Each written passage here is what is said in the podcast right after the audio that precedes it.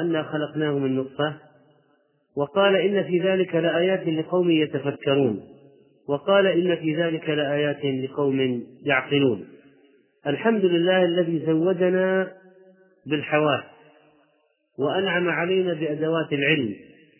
هذا دين العلم هذا دين البينات هذا دين البراهين دين الحق.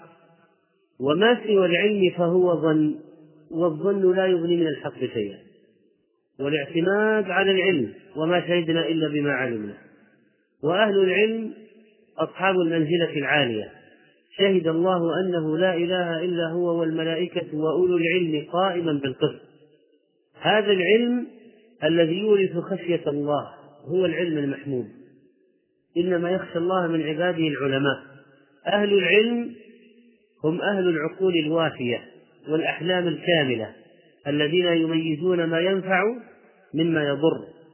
وليعلم الذين أوتوا العلم أنه الحق من ربك فيؤمن به فتخبت له قلوبهم فهم أسرع الناس إدراكا للحق وإيمانا به. ومعلوم أن أشرف العلوم هو الوحي علم الكتاب والسنة هذا الذي مدح الله أهله وأثنى عليهم. لقد من الله على المؤمنين إذ بعث فيهم رسولا من أنفسهم يتلو عليهم آياته ويزكيهم ويعلمهم الكتاب والحكمة. فتبين أن أشرف العلوم هو الذي علمه النبي صلى الله عليه وسلم للناس وخير ما يتفقه فيه هذا الدين. ما يريد الله به خيرا يفقهه في الدين. ولذلك كان طلب العلم الشرعي واجبا. على الجميع من أصحاب التخصصات المختلفة سواء كان طبيبا أو مهندسا فلكيا أو صيدليا سواء كان من أصحاب الدراسات الاجتماعية أو النفسية أو الإدارية والمالية. لا بد من طلب العلم الشرعي للجميع. هذا الذي ينجي صاحبه يوم الدين. والعلوم الأخرى خادمة للدين ناصرة للدين وهي العلوم النافعة. هذه العلوم المتعلقة بالكون الذي خلقه الله بالسماوات والأرض وما فيها مما بثه الله من دابة أو ركز فيها من المعادن وما جعل فيها من النبات وسائر المخلوقات مما في باطنها وفي ظاهرها مما يتعلق بجسد الإنسان كالطب أو مما يتعلق بالجناد كهذه الفيزياء وهذه الكيمياء وغير ذلك. هذه علوم خادمة للدين ناصرة له رافعة لشأن المسلمين مقوية لهم يكف بها أصحابها وجوههم عن السؤال وتكون من أسباب طلب الرزق. وهذا مطلب شرعي وهذا العلم وأقصد به علوم الدنيا المتنوعة. نعيش اليوم فيه طفرة حتى قالوا إن المعلومات تتضاعف في العالم كل ثمانية عشر شهرا. فلو كان اليوم يوجد عشر ملايين معلومة فإنه بعد سنة وستة أشهر سنة ونصف سيكون عدد المعلومات عشرين مليون معلومة لأن العالم يوميا يكتشف ويتوصل إلى نتائج وقياسات ومناظير مقربة تجلب علوما جديدة ومختبرات تكشف نتائج جديدة. فالمعلومات في العالم اليوم في تطور سريع جدا. وبالرغم من أن البشرية اليوم تقدمت كثيرا في مجالات الطب والفلك وغيرها. يبقى العلم هذا علما دنيويا قابلا للخطأ والصواب وكذلك يبقى ظاهرا من الحياة الدنيا. لا يمكن أن يغني عن علوم الآخرة. ولذلك قال تعالى وما أوتيتم من العلم إلا قليلا وقال يعلمون ظاهرا من الحياة الدنيا. فالكفار وإن كانوا أصحاب تقدم علمي دنيوي لكنه لا ينجيهم يوم الدين. يعلمون ظاهرا من الحياة الدنيا وهم عن الآخرة هم غافلون. ويجب أن تكون أقوى أمة في العالم هي الأمة الإسلامية لأنها تجمع بين علم الكتاب والسنة وهو العلم الذي ينجي في الآخرة ويسعد في الدنيا وبين علوم الدنيا التي تجلب القوة القوة الزراعية والقوة الصناعية والقوة الجسدية لأن دينها يأمرها بذلك وأعدوا لهم ما استطعتم من قوة. فمن أولى الأمم بالتفوق العلمي من جميع النواحي أمة الإسلام. وما حدث لها من تأخر وتخلف في هذه المجالات أقصد الدنيوية إنما هو بسبب ضعف الدين عندها. فلو كان أمر الدين قويا لفاقت غيرها في أمور الدنيا. ومعلوم أن الدين يضبط العلوم. فيقول إن هنالك علوما محرمة كعلم السحر والموسيقى مثلا. وهنالك علوم مباحة وهنالك علوم واجبة وفي جميع الحالات فإن العلم يجب أن لا يجعل صاحبه يطغى. كما حصل من طغيان بعض الماديين اليوم حتى قالوا نحن سقف العالم ورأس الحضارة وقواد الأمم والنهاية للتاريخ. ومن كثرة الاكتشافات والمخترعات لديهم اغتروا حتى قالوا ما بقي بيننا وبين اكتشاف ما يؤدي إلى الموت لنتخلص منه إلا شيء يسير. ونحن على أبواب ثورة كبيرة في المكتشفات ستمكننا من الوصول إلى الخلود وسننزع كل المورثات التي تسبب الأمراض وسنتوصل إلى أسرار الخلية التي تجعلها دائما شابة. فلن يكون هنالك هرم ولن يكون هنالك موت. وإذا عرضت هذا على الدين فإنه يرفضه رفضا قاطعا. لأن النبي صلى الله عليه وسلم أخبر أن الله أنزل دواء لكل داء إلا الهرم إلا الموت. ليس له دواء ولا علاج ولا مانع. وعندما يكون العلم الدنيوي بأيدي أناس لا يخافون الله ولا يعرفونه ولا يعرفون الآخرة لا شك أنه سيصيبهم بالطغيان وسيؤدي بهم إلى رفض دعوة الرسل.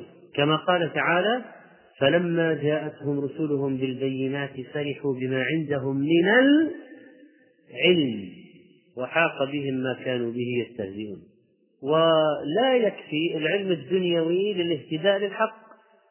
فهؤلاء كبار العلماء في العالم كثير منهم لا يزال على كفره وشركه فلا يعرف دين الله الحق ولا يتبعه ولا يصلي لله ولا يسجد ولا يعرف صياما ولا زكاة ولا حجا ولا يقرأ كتاب الله فيذعن له ولا يؤمن بالآخرة وما فيها من الجزاء والحساب. إذا العلم الدنيوي وحده لا يوصل بالضرورة إلى الإيمان الذي ينجي الإنسان في الآخرة. ولكن بعض الناس يريد الله بهم خيرا من المخترعين والمكتشفين وعلماء الدنيا فما يتوصلون إليه من العلوم يجعلهم يدركون أن للكون خالقا وأن لهذا الخالق نظاما ودينا أنزله يكون بين البشر فيدلهم علمهم إلى الحق من جهة المبادئ العامة. لكن التفصيلات لا يمكن معرفتها إلا من الكتاب والسنة. ما الذي أدى اليوم إلى الافتتان بعلوم الدنيا؟ ظهور الكفار وضعف المسلمين واحد الخلط بين الثقافة والعلم وبعض الناس كل ما يأخذه يظنه علما يقينيا وليس كذلك. وأيضا النظر إلى قضية القراءة للقراءة والبحث للبحث والعلم للعلم دون ضوابط شرعية. وأيضا عدم التفريق بين العلم الذي ينفع والعلم الذي لا ينفع كما قال النبي صلى الله عليه وسلم في استعاذته وأعوذ بك من علم لا ينفع. وقد ذكر شيخ الإسلام رحمه الله ملاحظة أن بعض من تقدموا في علوم دنيوية لم يكن تقدم ذلك بالضرورة قائدا لهم إلى الإيمان بالله الإيمان الصحيح ولا الإيمان باليوم الآخر والهداية للحق. قال لما ذكر بعض فلاسفة المتأخرين قال فإن ذكر ما لا يتعلق بالدين مثل مسائل الطب والحساب المحض التي يذكرون فيها ذلك. وكتب من أخذ عنه مثل محمد بن زكريا الرازي وابن سينا ونحوهم من الزنادقة الأطباء ما غايته انتفاع بآثار الكفار والمنافقين في أمور الدنيا فهذا جائز كما يجوز لبس ثيابهم واستعمال سلاحهم. يعني التي نسجوها وصنعوها وكما تجوز معاملتهم على الأرض كما عامل النبي صلى الله عليه وسلم يهود خيبر فإن المشركين وأهل الكتاب فيهم المؤتمن كما قال تعالى ومن أهل الكتاب من إن تأمنوا بقنطار يؤديه إليك ومنهم من إن تأمنوا بدينار لا يؤديه إليك إلا ما دمت عليه قائما. ولهذا جاز ائتمان أحدهم على المال وجاز أن يستطب المسلم الكافر إذا كان ثقة نص على ذلك الإمام أحمد وغيره. لكن إذا جئت إلى موقف مثل هؤلاء من الإلهيات ماذا يقول ابن سينا؟ أن النبوة تكتسب يعني ليست اصطفاء من الله. وليست اختيارا وفضلا محضا من الله بل إن الإنسان بالرياضات ممكن أن يصل إلى مستوى النبوة وأن يكون نبيا. وبعض هؤلاء كما سنعرف يقدمون الفيلسوف على النبي ومع ذلك يظن بعض الناس تبجيلهم وتعظيمهم كالفارابي وابن سينا. طبعا الرازي هذا اسم بلد فمنه علماء موحدون ومن أهل الشريعة الثقات وطبعا منهم من عنده انحرافات وكالرازي الذي أشار إليه شيخ الإسلام رحمه الله تعالى. عندما يكون المسلم عنده أسس يعني يعرف العلم اليقيني هو علم الكتاب والسنة هو علم الوحي.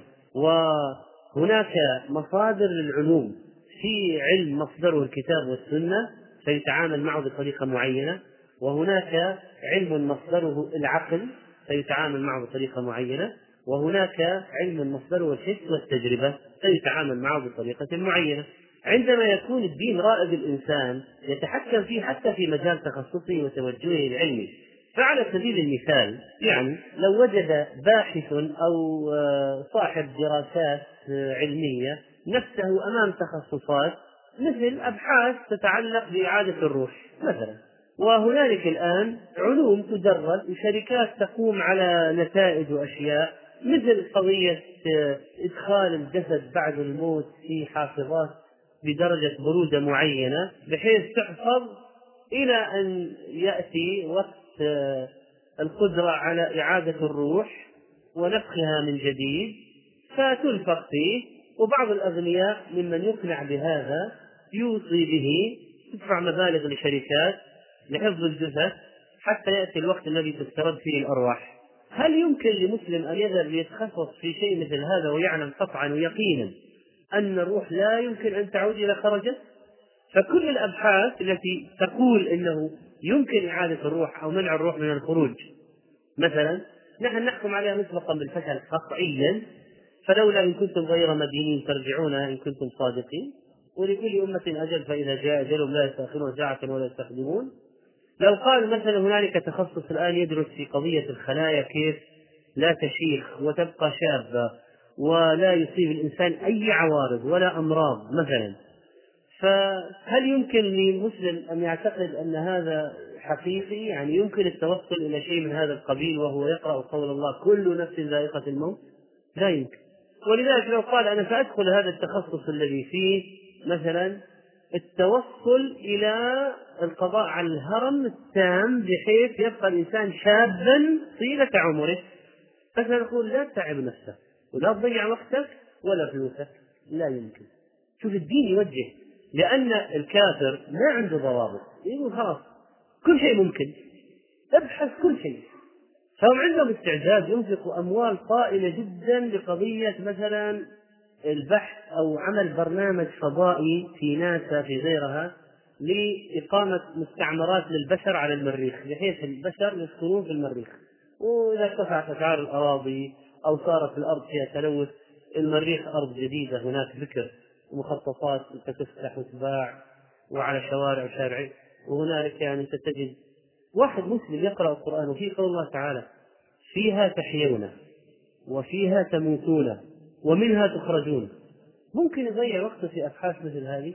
لو نحن عندنا ناسا هذه هل تتصورون أننا يمكن أن نعتمد ميزانيات وباحثين وإدارات وكوادر ونرصد لهذا في قضية يعني مسألة إقامة البشر في الكواكب الأخرى؟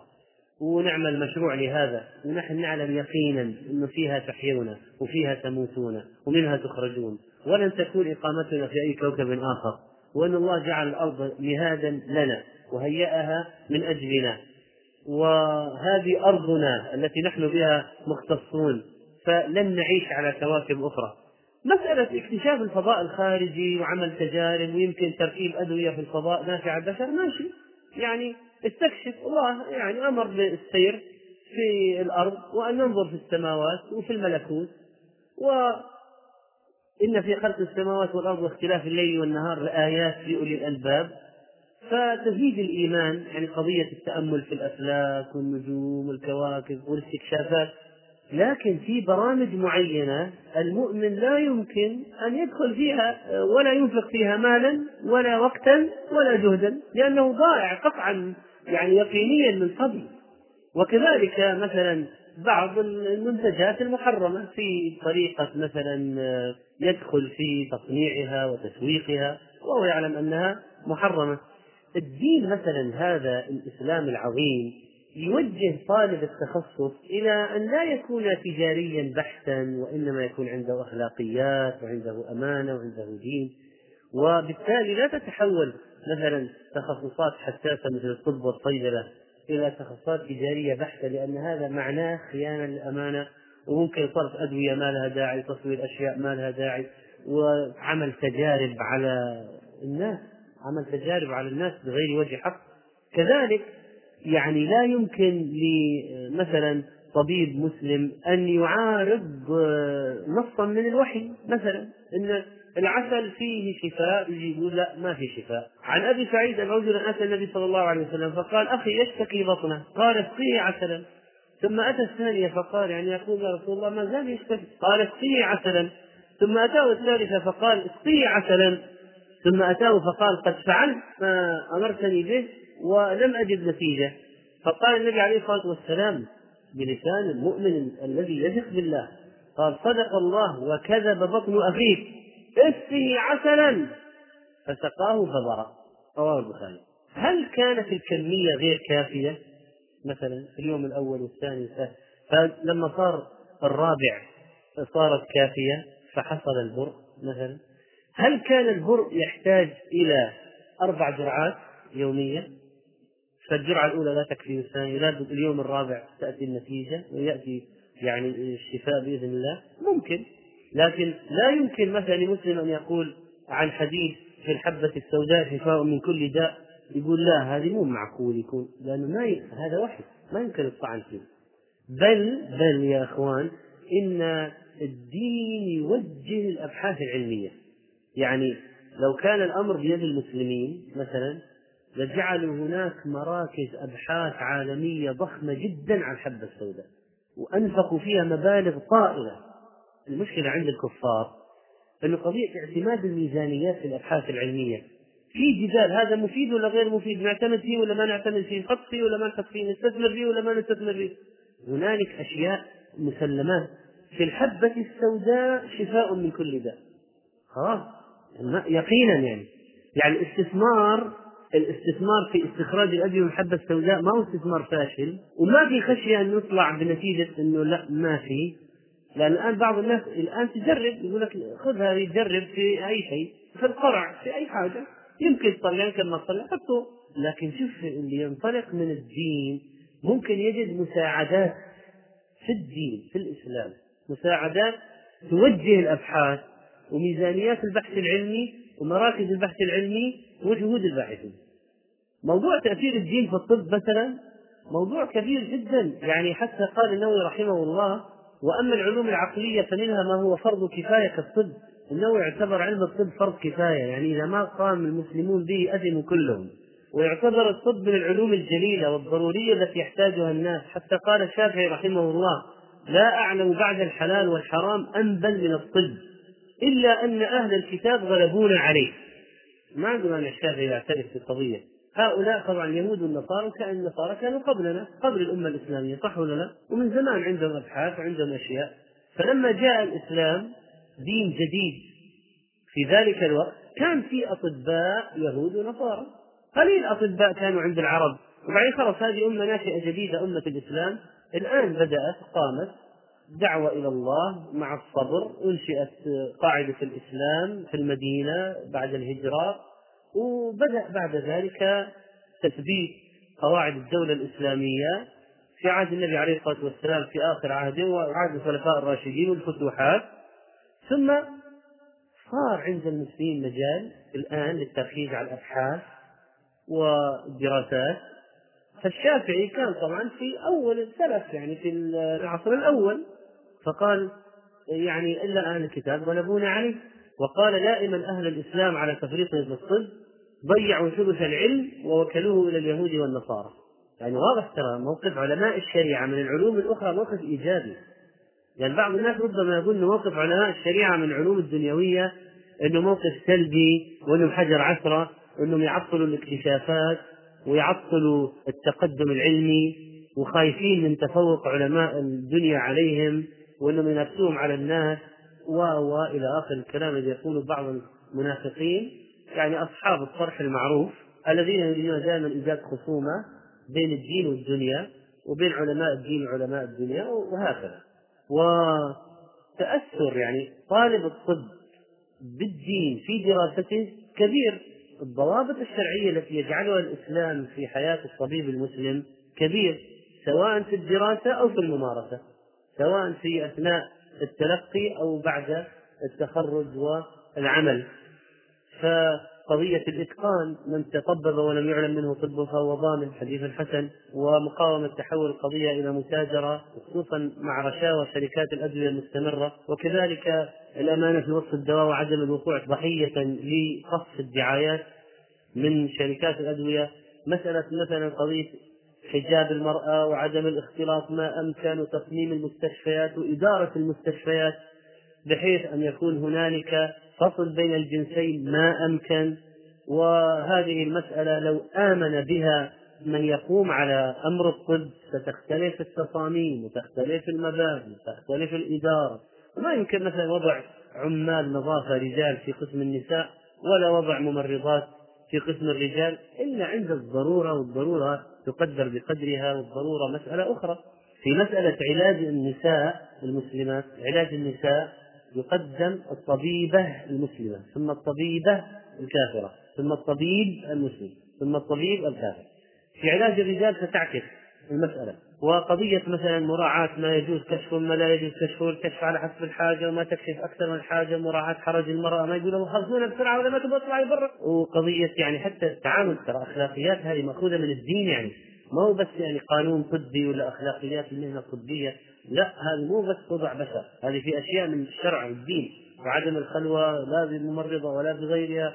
وقضية مثلا إذا يعني ما احتاجت المسألة إلى النظر ما ينظر إذا ما احتاجت للمس ما يلمس وهكذا في أشياء يضبطها الدين.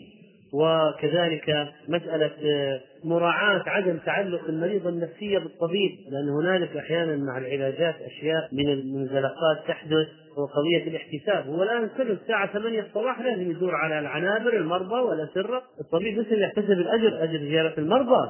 ما هو فقط الآن هذه مهمته لمجرد الناحية العملية عنده أجر يكسبه وليس فقط نظرة إلى تحليل الراتب مثلا أو القيام بالمهمة وأداء الوظيفة قضية التفقه في العلم الشرعي يحتاجها كثيرا. ومسألة تلقين المحتضر ومسألة كيف رفع أجهزة الإنعاش ومسألة الإلمام بأمور من الطب النبوي قضية يعني حتى أنواع الصرع الصرع الطبي صرع الجن صرع كذا ما ينفي وجود الجن مثل بعض يعني من عنده لوثات ينكرون الصرع وينكرون ينكرون ينكرون أشياء معلومة موجودة في الأدلة الشرعية ليش؟ إما غرور علمي أو جهل أو تعالي هو وأنه صار استشاري كبير. تعالي على علماء الشريعة. بينما تجد الاستشاري المسلم متواضعا يذعن للشرع ولعلماء الشرع. ولو يعني ظن إن العالم ما فهم المسألة بس أحيانا شرح معمق يذهب إلى عالم يفقه ويفهم معه المسألة. لا زال يلتمس يلتمس الفتوى الصحيحة ويستعين بطلبة العلم الذين يفهمون العالم. في مسألة فيها تعاون. ويعني لا ينفي مثلا الرقية الشرعية والعلاج بالأذكار لكن آه، يحارب المشعوذين والدجالين. هو صحيح مثلا عنده آه، معرفة بأن هناك طب بديل وتأثير الأعشاب لكن يقاوم المشعوذين والمخادعين والكذابين الذين دخلوا في هذا المجال. هذا طبيب مثلا طالب طب يدرس عمليات تجميل طب تعرف بعد التخرج كيف تمارس هذه المهنة؟ وتفرق بين أن هذا عيب طارئ وتشويه حادث وحرق مثلا أو إصبع زائدة فيجوز أن تزيله. وبين العمليات الأخرى المقصود منها فقط فقط الزيادة في الحسن المتفلجات للحسن بس يعني كبر صغر حمر سمر فتح ضمق نسم انفخ. هذا من أبواب إبليس ولا امرنهم فلا يغيرون خلق الله. أوه فلوس ليزر وغير ليزر. في عمليات الليزر جائزة في عمليات الليزر غير جائزة. ومسألة مثلا رفع معنويات المريض هذه أشياء في القرآن والسنة واهتمام بالنفسيات. ومسألة عدم جعل المرضى حق التجارب. أن هذا لا يجوز. حتى قضية إجراء عملية وبإذنه وإذن وليه يعرف مسألة الإذن وطبيعة الإذن هذا والمحافظة على أسرار المرضى. ومن تأثير الدين على أصحاب التخصصات الشرعية مثلا في الطب استعمال الطب في الدعوة إلى الله. إذا استعمله هؤلاء الكفار في نشر التنصير خلاص يجي يقول له كذا واحد عنده آلام مثلا فيقول له آمنت بيسوع سيخلصك يسوع. كذا يلا هذه حبة. هذا مسكين آه، في قارة في بلد في أدغال في أماكن نائية. ما مساكين الناس ما تدري. يأخذ الحبات طيب مسكن طبعا مسكن. سيكون له أثر. يسكن الألم. فيسوع فعلا على جهل. ممكن يتنصر. ناس بهذا طيب أهل الحق أولى به أولى بذلك. يعني حتى استعمال الألفاظ. يعني مثلا ممكن الطبيب ينكر على من يقول يا دكتور تكفى اشفيه ما في اشفيه لأنه لا يشفي إلا الله وإذا مرضت فهو يشفيه. من أسماء الله الشافي الطبيب يعالج ولا يشفي ولا الدواء يشفي الطبيب يعالج. وكذلك يعني أصلا مجال الإنسان نفسه في تركيبته شوف النظام العصبي المذكور في قوله تعالى وشددنا أسرهم الأنظمة هذه أنظمة التنفس أشياء إرادية وبعضها لا إرادية مجال كبير للتفكر في خلق الله تعالى وفي أنفسكم أفلا تبصرون؟ ممكن الطبيب يقدم محاضرات في قوله تعالى لقد خلقنا الإنسان في أحسن تقويم. وكذلك لا يمكن مثلا الطبيب المسلم أن يغتر أو تأخذه الغرور البشرية في المكتشفات فينزلق معهم في أشياء من التلاعب التلاعب بالجينات الآن في تلاعب بالجينات ويزرع جنين امرأة. مثل تؤخذ بويضة من امرأة أو حيوان منوي من رجل آخر. ويلقحان. وتزرع هذه في امرأة أخرى غير صاحبة البويضة. وفي استئجار أرحام. وبعدين أو أنه تجي في هذه الشركات وتستأجر النساء وتأخذ البويضة بعد مرحلة معينة. فلوس هذه مثلا بنوك الحليب المختلطة يعني بحيث ما تعرف هذه أم بالرضاع إذا خلط الحليب مع بعضه شلون الآن تتميز أم بنوك الحيوانات المنوية؟ ومسألة أنها تحمل بعد موت الزوج وأنه يأخذ حيوان منوي من واحد مات يقول هذا عبقري أكيد حيواناته المنوية خلنا نحط عشان نطلع عباقرة ولو مات ننتج عالم عباقرة. هذا شوف سبحان الله. التلاعبات هذه يعني في ما يسمى الهندسة الوراثية فهو يعرف هذا حلال هذا حرام. بالفقه بالعلم بالاستفتاء. يميز الدين يؤثر. مو بس استكشف وبس وامشي وأنتج وامشي وشوف المربح وأحط وسوي. لا لأن هذه ممكن تصل لجرائم ممكن أطباء يعينون على جرائم على إجهاض. ياخذوا الأجنة ويطلعوا منها مواد لحقنها في كذا لأجل الحيوية ولأجل أشياء أخرى يعني ممكن يجهض امرأة بعد نفخ الروح يعني أشياء خطيرة جدا ومعلوم حكمها في الشرع. حتى القواعد الأصولية يعني مثلا القواعد الأصولية اللازمة في مهنة الطب الضرر الأشد يزال بالضرر الأخف. يحتمل الضرر الأخف لدفع الضرر الأعم. صح أن المرض المعدي سر للمريض لكن قد يحتاج التبليغ عنه. لئلا يؤدي إلى انتشار المرض. مثلا فمتى يتكلم؟ ومتى لا يتكلم؟ ومتى يفشي؟ ومتى لا يفشي؟ ولمن يفشي؟ حتى قضية يعني استعمال الرسوم والصور ومسألة مثلا الجينات التي سبقت الإشارة إليها يعني الآن لما يكون ها تبغى ذكر ولا أنثى؟ تبغى ولد عيونه زرقاء ولا عسلية ولا سوداء؟ تبغى شعره أصفط ولا كذا ولا؟ طيب يلا ولد حسب الطلب حسب الجينات. في مسائل ترى غير واضحة وتحتاج إلى بحث شرعي. مو كل المسائل محسومة. يعني لا نظن أنه كل ما طلعوا الغرب حاجة على طول عندنا فتوى جاهزة لها. لا يمكن في شيء يبغى له بحث سنة. يمكن يبغى له اجتماع مجامع فقهية حتى تطلع في أشياء. لكن من الذي سيهتم بشرحها للعلماء وكتابتها وتبسيطها مثلا للفقهاء؟ من الذي سيتولى ذلك؟ هذا هو. هذا هو الطبيب المسلم المؤتمن الذي يريد أن يعرف حكم الله في المسألة ويعرف غيره من الأطباء بالموضوع ويدرس طلبة الطب حكم هذا الشيء شرعا. لا يمكن تفصل القضية عن حكم الشرعي. حتى في أثناء الشرح في الفصول الدراسية ما يمكن. كان عندنا دكتور إذا قال interest يعني الكلمة يدرس نظم مالية. إذا قال كلمة interest يقول وش حرام على طول وراها يعني ما في بيان حكم الشرع في القضية حتى أثناء التدريس. هذا ما هو نحن ملاحدة ولا دينيين وعندنا عزل بين الدين والدنيا. لا هذا مع حكمه مباشرة. ويعني يوجد من الأشياء التي يمكن يعني التأثر بالتخصص أن تعظيم الله في نفوس الناس أحيانا يكون بشرح أشياء من مثل قوله تعالى ولقد خلقنا الإنسان من سلالة من طين ثم جعلناه نطفة في قرار مكين ثم خلقنا نطفة علقة فخلقنا العلقة مضغة فخلقنا المضغة عظاما فكسونا العظام لحما ثم أنشأناه خلقا آخر فتبارك الله أحسن الخالقين. وكذلك يعني مسألة تغيير خلق الله لما قلنا هذه ممكن يصل التلاعب فيها أو شغل الشيطان مع الناس إلى أي درجة؟ ولو انتقلنا إلى قضية مثلا علم الصيدلة وهو علم آخر يخدم علم الطب فإن هذه الكلية أو هذا التخصص فيه أيضا مجالات كثيرة للبحث الشرعي مثلا إدخال الأدوية. ما هو الطاهر منها وما هو النجس ما هو الذي يجوز وما هو الذي لا يجوز في استيقاظ الأدوية وأخذ الأدوية. الله عز وجل جعل الأصل في الأشياء الإباحة. يلا استكشف وخذ الأدوية من الأشياء التي في الكون. لكن في أمور معينة مثلا هل يجوز أخذ دواء من ميتة؟ هل يجوز أخذ دواء من خنزير؟ هل يجوز أخذ دواء من حيوان غير مأكول اللحم مثلا؟ وهل يجب أن يزكى قبل الأخذ منه ولا لا يجب؟ مثلا إذابة الأدوية في الكحول هل هي صحيحة شرعا؟ إيش أنواع الكحول؟ في كحول مسكرة وفي كحول غير مسكرة. طيب الكحول المسكرة التي تستعمل في بعض الأدوية مثلا لو شرب منها كثير أسكرت هل هي جائزة هذه؟ معروف أن هذا مسكر خلاص هذا خمر إذا جبت لي هذا الزجاجة لو شرب منها خمسة أو عشرة سكر إذا هذا اسمه خمر شرعا تسميه دواء كحة كذا شيشن ليشن.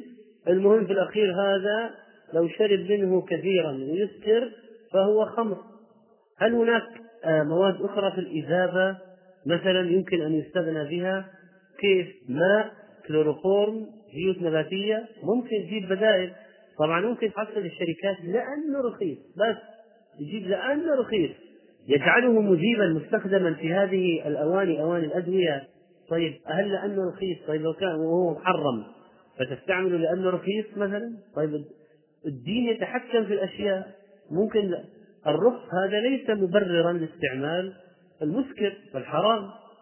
وإقحام الخمور في الدواء هذه قضية خطيرة. في بعض الأدوية تصل نسبة المادة المسكرة فيها إلى 25% ما أسكر كثير فقليل حرام ثم يعني بعض الأشياء لو تخيل أنه فيها شفاء أو فيها علاج يعني فممكن تولد عللا أخرى لأن حديث النص واضح إن الله لم يجعل شفاء أمتي فيما حرم عليها. فلو قالوا جربنا وطلع أن الخمر فيه علاج كذا نقول إيه؟ قد يعالج هذا ويسبب عشر علل مقابلة. وكذلك فمعرفة يعني فتاوى العلماء مثلا استعمال الأنسولين المستخلص من الخنزير محرم لما ثبت من تحريم تداوي المحرمات وأن الله لم يجعل الشفاء في المحرمات. أحيانا كبسولات الأدوية المغلفات هذه المغلفات التي يجعل فيها الدواء ويبتلع قد تستخرج من جثث ميتة أو خنزير من جلده أو عظامه. وأحيانا يستعمل الخنزير في الغرب بس لأنه رخيص أيضا المساج رخيص فبعض الأشياء مثلا الجيلاتين في الأدوية هذا يستخرج من جلد حيواني طيب يكون مذبوح ذبحا شرعيا طيب أشياء مأخوذة من ميتة طيب هل تستحيل؟ إيش يعني تستحيل؟ إيش هو الاستحالة؟ صاحب تخصص الصيدلة لازم يفهم الاستحالة، لازم يجب عليه أن يفهم الاستحالة عند الفقهاء شرعا، ما هي الاستحالة؟ يعني أن يستحيل ويتحول إلى شيء آخر يختلف في تركيبه تماما عن الشيء الأول أو في صفاته عن الشيء الأول ما عاد له صفات الشيء الأول بحث العلماء مثلا الخنزير الميتة إذا تحولت إلى ملح لو تركت ميتة في أرض مدة طويلة جدا تتحول إلى ملح طيب إيش حكم هذا؟ هل الملح هذا باعتبار التحول أو الاستحالة هذا يصير طاهر ولا يبقى على الأصل نجاسة على الأصل؟ إيش حكمه في هذه الحالة؟ مثلا تحول العين المحرمة إلى مادة أخرى مباحة. هل هو داخل في التحريم؟ مثلا قال ابن القيم إذا زال وصف النجاسة عن العين زال أثره. وقد نبش النبي صلى الله عليه وسلم قبور المشركين من موضع مسجده ولم ينقل التراب. وقد أجمع المسلمون على أن الدابة إذا علفت بالنجاسة ثم حبست وعلفت بالطاهرات حل لبنها ولحمها اللي هي الجلالة مسألة الجلالة. ترى هذه الجلالة هذه ينبغي تصير عليها أبحاث. وفيها أبحاث أكيد لكن ربط الأبحاث بالحكم الجلالة في الإسلام وكيف إذا استحالت تغذى الحيوان على نجاسة ثم حدث على شيء طاهر كم المدة اللازمة؟ وإيش اللي إذا استحال وتغير وانتقل؟ حل الآن أكل لحمها بعد تزكيتها مثلا وهكذا. الطيب إذا استحال خبيثا مثلا يصير نجسا الطعام هذا طيب صح؟ إذا دخل الجسم يتحول إلى إيش؟ بول وغائط تطلع من المشتقات من وين؟ من الطعام. هو طيب هو أصله حلال أصله طيب لكن بعمليات معينة في جسم الإنسان صار نجسا. فالحكم تابع للاسم والوصف دائر معه وجودا وعدما وهكذا. يعني قضية آه، أيضا تحتاج إلى دراسة. ولذلك مما ألف في الباب تحريم الانتفاع بالأعيان المحرمة ودراسة قضية الاستحالة والجيلاتين إلى آخره. كقضية تجربة الأدوية. طيب تجربة الأدوية الآن اللي ما عندهم لا يؤمنون بالله ولا باليوم الآخر ما عندهم دين يجربون الأدوية على دول العالم الرابع ودول العالم المتخلفة والفقراء وقد يستغلون المجانين والمعاقين والصغار في تجربة الأدوية. لا ما في دين ما في خوف من الله تسوي أي شيء. وهذا كثير في الغرب والشرق. يستغلون المعاقين والصغار في تجربة الأدوية. طيب وإذا أردنا نجرب على الحيوان طيب هل هذا فيه تعذيب للحيوان؟ طيب لكن المصلحة أكبر من المفسدة إذا يجوز.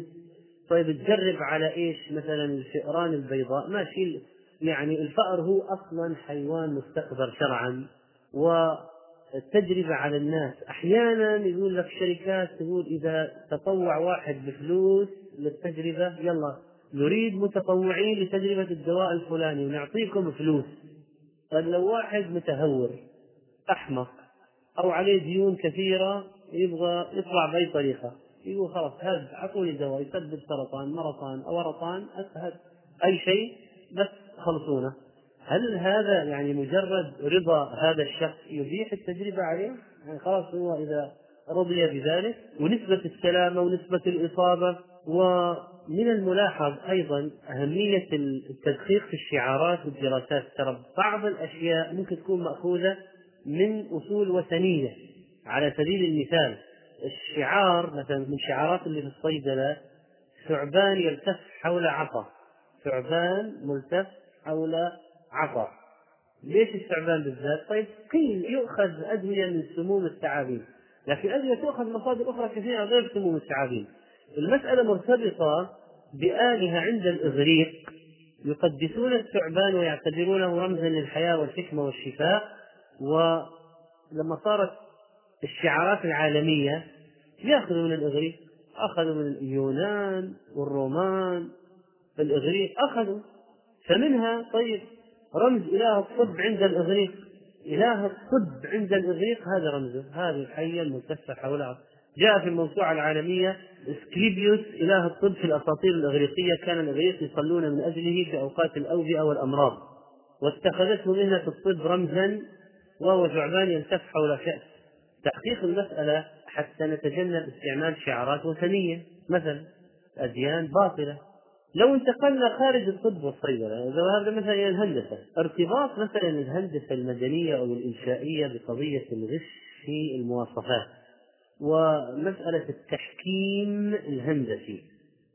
ترى في أشياء أحيانا شوف الارتباط تنهار عمارة ويقتل ناس وفي هديات في المسألة الآن. المهندس الإنشائي هذا أساسا يعني الدراسة والخبرة والأمانة إذا ضدها سيولد يعني انهيارات. ثم الحكم أو التحكيم القاضي قد يطلب رأي لجنة هندسية في انهيار عمارة ليحكم القاضي بالدية مثلا على فلان كذا. من الذي هو صاحب العمارة ولا المقاول ولا المشرف ولا الجهة الإشرافية ولا يتقاسمون الموضوع؟ الارتباط ارتباط بالدين واضح يعني دخوله في الدين. قد يدخل من باب عام وهو قضية الأمانة مثلا وأمانة المواصفات وتأثير الأشياء تأثير المواد وميكانيكا الموائع. وتفاعلات الحديد أشياء كثيرة هي يعني لو أردت أن تأتي إلى لا ضرر ولا ضرار تحتاج إلى معلومات فيها. من باب النصح لصاحب المكان تحتاج إلى أشياء فيها. من باب التحقيق في الحوادث التي تقع تحتاج إلى المتخصص هذا فيها. هو أصلا حتى إنشائيا مثلا الأعمدة هذه. شو هي؟ قد تكون أحيانا مجالا. ممكن واحد مهندس إنشائي يقرأ قول الله تعالى رفع السماء بغير عمد ترونها. هو من أدرى الناس بقضية أهمية الأعمدة والسماء سقف وجعلنا السماء سقفا ولها سمك. وهو يعرف هو يعرف أن سمك السقف ماذا يعني في توزيع الأحمال على الأعمدة والجدران الاستنادية السفلية والعلوية. يعني كل عنده هذه كل هذه الأشياء. هو يعني قد يدرك معنى أبعد مما يدركه غيره في قوله تعالى في جعل السماء بغير عمد. طبعا على أحد القولين في التفسير ما في أعمدة أصلا. ما هو في أعمدة غير مرئية؟ ما في أعمدة أصلا. إيش معنى؟ كيف عظمة الله الذي أنا لو أردت أن أبني هذا السقف لازم أشوف واحد اثنين ثلاثة أربعة أعمدة. وإذا ما شفت لازم أجعل السقف بطريقة هندسية فيها تشابك معين واستناد على جدران بحيث ما ينحني أو يسقط. و يعني أشياء شوف التخصص هذا يعني هو شيء في التخصص بغير عمد الأعمدة والعمدة هو في التخصص لكنه له علاقة بتدبر القرآن وله علاقة بزيادة الإيمان. لو انتقلت إلى قضية مثلا التصاميم والهندسة المعمارية في قضية التصميم يجوز مسلم يصمم كنيسة مثلا أو أماكن محرمة أو نادي ليلي ملهى مثلا مصنع خمر على سبيل المثال. طيب ها مقر مصرف ربوي يحارب الله إيش أصل الفكرة أصل الفكرة وهذا لإيش؟ طيب آه مثلا آه يعني في الهندسة المعمارية لما تأتي إلى قضية يعني تصميم المدن أصلا تصميم المدن هندسة المدن في الإسلام هناك أشياء ما هي موجودة كموضع المسجد في البلد موضع المسجد مهم جدا موضع المسجد في الحي مهم جدا. المسجد أهم من الحديقة. نحن نوفر الأمرين المسجد والحديقة. لكن عند التعارض أيهما أهم؟ وإذا أردت تأخذ مساحة أكبر تأخذها لهذا أو لهذا. طيب هذه متنفسات مهمة لكن الأولويات من يحدد الأولويات؟ الشرع. طيب وعند التعارض طبعا وللأصل أن توفر للمكان كل المرافق اللازمة. مدرسة مركز دفاع مدني مركز صحي ومسجد وإلى آخره لكن أنت لما تقدم تقدم ماذا؟ أردت أن يكون المكان متوسطا تجعله لإيش؟ مثلا مركز صحي ولا مسجد؟ التوسط لأنه في مكان وسط معين هو القريب من كل الجهات مركز الدائرة مثلا ماذا تقدم؟ لما يكون مركز مركز الحي المسجد ترى فيه فوائد عظيمة لما تصمم جامعة وتعمل المسجد وسط الجامعة أنت تدعو إلى الله بطريقة عظيمة وتسهل أداء الفريضة بطريقة عظيمة. أنت لما تجعل المسجد متطرفا في تصميم الجامعة ممكن تحرم الناس من الصلاة وتضيع الصلاة على ناس بسببك أنت يا اللي صممت أو راجعت التصميم أو وافقت عليه أو إلى آخره. هذه مسألة دخول الشرع والدين. في التخصصات هذا دخول كبير وقد أشرنا إلى عملية تصميم المستشفيات ومراعاة قضية عدم الاختلاط. الآن لو جيت إلى مسألة تصميم النوافذ في البيوت ومراعاة قضية الستر كانت البيوت شوف مثلا قديما يجعلون الحوش في الوسط. هذا المتنفس هذا المفتوح على السماء وحجر البيت تطل على الحوش المفتوح وتهويتها من الحوش هذا. والجدران الخارجية كلها مغلقة. ما في أشياء مفتوحة عن الجيران لأن الإنارة والتهوية وكذا من الوسط. هذا تصميم الإسلام المعماري أصلا للبيوت من قديم. طيب الآن اختلفت أوضاع الناس وصار في مكيفات وصارت في أماكن يعني رطوبة عالية وما ينفعها المفتوح. طيب لكن في أشياء لازلنا نحافظ عليها لازلنا نحافظ عليها. حتى أنواع النوافذ وأنواع فتحات في نوافذ تفتح. هكذا مثلا بالطول بالعرض من الأعلى من الأسفل تفتح من الوسط فتحها أحيانا يغلق نصف النافذة ويجعل نصفها العلوي مفتوحا لأنه يؤدي إلى كشف معين مثلا. إذا واحد أراد أن يصمم مصمم معماري مسلم ألن يضع قضية اتجاه القبلة في البيت أو جعل البيت موازي في اتجاه القبلة بحيث ما يحتاج مثلا إلى انحراف معين. كذلك يعني وجود مثلا نوع من الانفصال في المداخل لضيوف النساء ضيوف الرجال. لأن في تصاميم غربية كلها مفتوحة. ما يمكن لو جاءت رجال ونساء في وقت واحد أن يجلسوا إلا مختلطين. بسبب التصميم.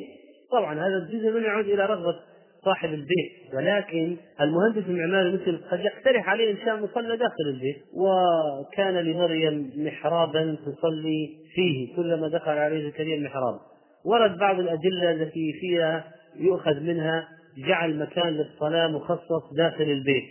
بل بعضهم يقول شوف أنا عملت له حل معماري بناء على نصيحة النبي صلى الله عليه وسلم من تلك المرأة أن صلاتها في يعني قعر بيتها داخل داخل الداخل.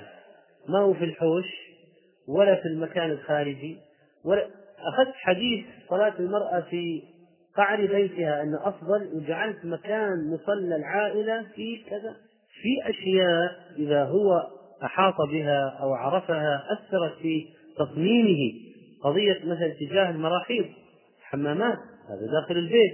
صحيح في خلاف بين العلماء هل استدبار القبلة داخل البنيان يجوز أو لا؟ لكن المصمم المعماري أو صاحب حتى التصميم الداخلي ال interior design هذا يخلصك حتى من خلاف الفقهاء. وكذلك في مسألة مثلا طريقة فتح الأبواب ومواضع الأبواب إذا ممكن باب يفتح ويكشف عورات أهل البيت وممكن يفتح بطريقة يراعى فيها زوايا النظر على سبيل المثال. وأيضا يعني تصميم الأماكن العامة الآن اللي يصمم مطارات يحط أماكن حمامات مكشوفة للتبول قائما. هذا قص اخذوا من التصميم الغربي الحمامات عندهم على الواقف ناس مستعجلين ما في صلاة ولا طهارة ولا حياء يعني على الأقل كان يحطون مكان مغلق مثلا لو في حياء لكن البهايم تتبول أمام بعضها بل يمكن بعضها ما يتبول حتى أمام بعض. وهؤلاء ما عنده مانع وحتى لو يسولف مع يوقف يتطور هذا. وعادي يعني وبعدين لا في استنجاء وإذا في استجمار ما في ثلاث مسحات ولا حتى ما في أصلا وناس تحط لك حمامات نص باب من تحت البيت. طب وين الأدب والأخلاق؟ يعني الذوق الذوق وينه؟ الذوق. التصاميم هذه كلها أشياء يعني تتأثر بها حتى تصميم المسجد تصاميم المسجد الآن في إجراءات يجب أن تراعى في تصاميم المساجد. وضع الموقع المسجد نفسه. مثلا لما قلنا إنه متوسط إنه ليس بجانب مكان قمامة ومثلا فتحات مجاري أو تصريف وما يمكن يبنى على أرض مغصوبة. وقد يعرف المهندس قد يعرف إن هذه أرض مثلا يصل إليه الخبر. آه، قضية البناء على قبر ما يجوز يبنى مسجد على قبر. مثلا هذا المهندس المعماري يجب أن يعرف حكم جعل المسجد بناءه على القبر. ويعني لما واحد يعرف بأن الصف الأول لما يكون أعرض ويستقبل الناس أكثر ممكن يأثر على تصميمه. اللي يسوي لك المسجد مستطيلا مثل المسجد النبوي إذا تأملت المسجد النبوي الأصلي فهو مستطيل الشكل مستطيل لكن العرض فيه أكثر من الطول. ولذلك مثلا المسجد مستطيل الصف الأول الثاني الثالث الصفوف عريضة وليس عميقا. بينما تجد كنائس النصارى بالعكس. كنائس النصارى عميقة. يعني تدخل الكنيسة عميقة وصفوف المقاعد موجودة. أما المسجد تصميم المسجد طبعا هي الأرض تتحكم في الموضوع. صحيح واتجاه القبلة يتحكم في الموضوع. نعم. ولكن عند وجود خيارات هو يراعي أشياء معينة. مثلا بعض المساجد تجد الزوايا قائمة فيستقيم معك الصف كاملا. بعض المساجد المعماري لعاب. حط مخمسات ومسدسات. لعب في التصاميم كذا وكذا. يجي الصف الأخير يصير عندك مكان وما يسع للسجود لأنه جعل الجدار كذا مسدس مخمس. هذا يؤثر طبعا على الصف وعلى طريقة دخول وخروج الناس من المسجد. وكذلك المسجد يجب أن يكون له تصميم يناسب المسجد. لا يكون الواحد على شكل مثلا كنيسة. يعني أحيانا يروح للمكتب المعماري أبغى مسجد حاضر. إيش تبغى؟ جيب المصمم. هذا إيش هو؟ نصراني. لما يجي يصمم أقرب شيء عنده إيش تبغى؟ مكان عبادة. أقرب شيء عنده هو الكنيسة. فصمم المسجد. في عدد من المساجد مصممة على أشكال كنائس بسبب أن المصمم أصلا غير مسلم. وحتى قضية وضع يعني دورات المياه. ما يجوز تكون دورة مياه داخل المسجد. ما يجوز. لا يجوز. لازم تكون برا. عاد يفصل بينها وبين المسجد إيش؟ ممرات. مثلا تجعل في المواقف على طرف المواقف مثلا لكن ليست داخل يعني لو قال واحد اقتطعوا هذه الزاوية اقتطعوها يا جماعة وسووها حمام حطوا باب من برا. في أشياء يعني لازم يعرف يفهم هذا شرعا يجوز ولا لا. وقضية يعني طريقة دخول النساء. النبي صلى الله عليه وسلم قال لو جعل هذا الباب خاصا بالنساء. طيب كيف نجعله بطريقة أن ما يصير في اختلاط؟ أقل قدر ممكن نقلل الاختلاط عند خروج النساء. مثلا لو حط مدخل النساء جنب مدخل الرجال المهندس المعماري مسؤول عن قضية الاختلاط هذا الذي حصل وقد تقع فتن بهذا. بينما لو جعل مكان خروج النساء دخول غير الرجال بطريقة يعني شبه اختلاف في الجوانب نفسها الجهة الجهات مختلفة سيقلل من هذا. أيضا ممكن يجعل مكان النساء آمنا وممكن يجعل معرضا للأخطار. مساجد المسلمين مثلا ما فيها تزويقات وزخرفات وآيات مكتوبة هذا كله منكر وألوان ما فيها. فلو جاء واحد وصمم ويلا حط جاء صاحب أجهل منه. صاحب اللي يبني المسجد قال له يا أخي حنا نزخرف بيوتنا ونحط فيها نجف كذا كذا ونلون ونحمر بيت الله أولى. الفقيه الأكبر هذا مع هذا يجي والله صحيح. يلا صمم زخرف أبغى آية. يقول له أبغى آية فنية. يا أخي نبغى الدار عبادة. الواحد يدخل يصلي ما ينشغل بشيء. مو في شيء شتاء وأسماء الله تسعة وتسعين. وكل شيء بلون وكل شيء. يعني أنت جاي على إيش؟ متحف ولا على مسجد؟ وإيش يعني قول عمر؟ وإياك أن تحمل أو تصفر التصميم الداخلي يحل لك مشكلة الصلاة بين السواري. إذا كان العلماء كرهوا الصلاة بين السواري لأنها تقطع الصف خلي العمود مخترقا للصف. في التصاميم الداخلية يمكن تلافي هذه القضية حتى لا يقع الناس في المكروه. ممكن المنبر كما يوجد بعض البلدان يقطع الصف الأول. وطويل. فيه إشكالات بينما المصمم الداخلي يصمم منبرا لا يخالف السنة بل يوافق السنة. كذلك يعني أحيانا لما تتأمل أنه هذا مسجد. طيب معناها المفروض نستثمر أكثر مساحة للمصلين بدون مضايقات. كسر الأعمدة ولا ما نكسر الأعمدة؟ طيب الأعمدة ستأخذ مكانا كان ممكن لو هالعمود ما هو موجود في واحد مصلي. لو كان نصف هذا كان وفرنا مساحة لكذا. بدون أضرار ومع وجود التحمل وقواعد كذا واحتمال الزلازل إذا كانت المنطقة معرضة إلى آخره. حسابات معينة لكن هو أصلا عنده هذه المساحة يريد أن يستثمر أكثر شيء بحيث يعني تتسع لأكبر عدد من المصلين. كلما زاد زاد الأجر ومن أسباب تفاضل المساجد الجماعة الأكثر. غير لما يجيك واحد يحط لك مسطحات نباتية ومدري كذا مناظر جمالية و... ومأكول. أرض مساحتها ألفين طلع عملها مسجد كذا. ليش يا أخي؟ ليش؟ مكان الصلاة ثم الناس برا في الشارع تصلي. يعني لأن الفكرة قضية الاستثمار الأمثل للأرض شرعا وما هو المقصود؟ والواقف مثلا قد يكون هذا المال من وصية قد يكون مال وصية. هو صاحب الوصية إيش قصد؟ أنه يبغى أجر أكثر أجر. أكثر أجر مو أنه تحط له يعني تحفة فنية ومكان صغير للصائم يبغى هو يبغى أكبر أجر. لما يراعى هذا في التصميم وقال عمر رضي الله عنه لمن ولاه توسعة المسجد النبوي شوف التوجيه للمهندس. عمر يقول للمهندس أكن الناس من المطر وإياك أن تحمر أو تصفر فتفتن الناس. إياك أن تحمر أو تصفر فتفتن الناس. وهذا الكلام فيه يطول في قضية ماذا يراعى في بنيان المساجد وينبغي أن توزع على المكاتب الهندسية مواصفات بنيان المساجد في الشريعة الإسلامية وتنبيهات مهمة للمصممين المعماريين في قضية المساجد. وإذا يعني انتقلنا إلى الهندسات الأخرى فإننا سنجد أن في هذه يعني الدراسات أشياء متعددة. هي ترتبط بالرياضيات من جهة ومن مواد علوم أيضا من جهات أخرى الفيزياء الكيمياء وحتى هذه العلوم الطبيعية أيضا الإنسان يعني له معها وقفات. شوف أحيانا تدرس نظريات مثلا في الرياضيات العشوائية وأحيانا تصاغ بعض الأسئلة أو الفقرات بصياغة تشعر القارئ بشيء من التعارض مع القضاء والقدر. مسألة التوضيح في هذا مطلب مهم.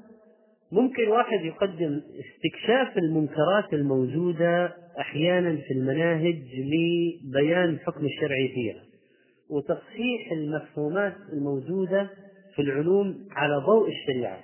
هذه قضية مهمة لأن لو أخذنا مثال أحيانا في تخصص مثلا الهندسة الكهربائية مع الكمبيوتر تتقاطع بعض الهندسات سبل تحسين الصورة الإلكترونية. النموذج العالمي الذي تجرى عليه الأبحاث وأنه أحسن شيء الآن وصلوا إليه في تحسين الصورة الإلكترونية هذه أجريت على صورة معينة وهي صورة من صور الفتيات البلاي بوي مؤسسة الزنا والعهر والفاحشة المعروفة. هو شيء غربي فهو لما أراد أن يحسن الصورة بدأ على صورة واحد عاجبته واحدة صورة واحدة أخذها حطها وبدأ يسوي عليها تصحيحات أو تعديلات. فالناس اللي جو بعد جربوا أخذوا محل ما وصل وطوروا الموضوع وصارت مثل المقياس. أن هذه صورة المرأة هذه المتكشفة هي المعيار لهذا الفن الآن.